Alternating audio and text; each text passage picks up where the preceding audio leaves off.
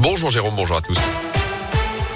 Elle a une pouvoir utiliser le pass sanitaire en cas de besoin jusqu'à l'été prochain. C'est l'objectif du gouvernement qui a présenté son projet de loi la semaine dernière en Conseil des ministres. Il arrive aujourd'hui à l'Assemblée. Les députés vont se pencher sur ce texte controversé qui prévoit notamment le recours si nécessaire à l'état d'urgence sanitaire jusqu'au 31 juillet prochain.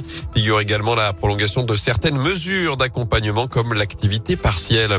Par ailleurs, la campagne de vaccination contre la grippe va débuter plus tôt que prévu, que l'on voit ce vendredi pour les personnes à risque avec quatre jours d'avance sur le calendrier prévu. Les autorités sanitaires mettent en avant le risque de co-infection avec le Covid. Les premières doses ont même pu être injectées dès hier dans les EHPAD et les établissements de santé. Dans l'actu près de chez nous, cette intervention en cours des pompiers de la Loire à Luriec en cause un accident de la route il y a moins d'une heure. Une voiture a percuté un cheval. Une personne se trouve incarcérée à l'intérieur du véhicule. On ignore encore la gravité de ses blessures. Intervention terminée en revanche à Saint-Romain-la-Motte dans le Rouennais. Un poids lourd transportant des tonnes de boîtes en papier s'est renversé dans le fossé sur la Nationale 7 hier en fin de journée. Équipes spécialisées sont intervenues pour relever le poids lourd et éviter que l'ensemble de son réservoir 500 litres d'essence ne se déverse dans le ravin. La route a pu être fermée pendant plusieurs heures.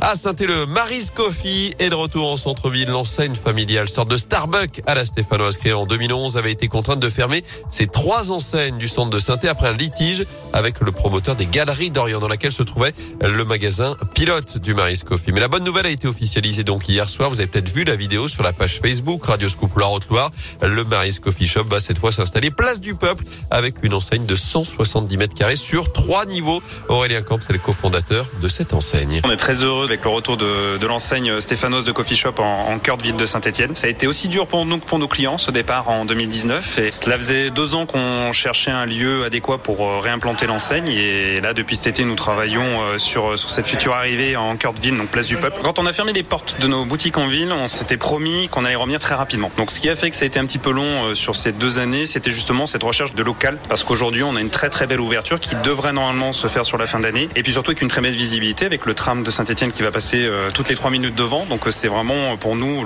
l'établissement qu'il nous fallait. Et vous l'avez entendu, objectif ouvrir d'ici la fin de l'année avec à la clé 5 à 7 emplois pour ce nouveau Maris Coffee Shop, place du Peuple à saint etienne en foot, la troisième journée de la Ligue des Champions à suivre ce soir. Paris-Leipzig, c'est à 21h au Parc des Princes. À saint c'est l'état d'urgence après le cauchemar dimanche face à Strasbourg. D'après plusieurs médias, une réunion d'urgence était prévue hier soir à l'Etra pour évoquer le cas Claude Puel. Le sort du coach Stéphano pourrait être scellé dans les prochains jours. Reste à savoir déjà s'il sera sur le banc vendredi soir pour la réception d'Angers. Ce sera à 21h à Geoffroy Guichard. Enfin, s'évader près de chez soi pour inciter les habitants de la région à voyager en Auvergne-Rhône-Alpes. L'agence régionale du tourisme vient de lancer un nouveau site web partir-ici.fr. Près de 2000 activités sont déjà répertoriées. On y trouve des lieux incontournables, des artisans à découvrir, des différentes activités payantes ou non.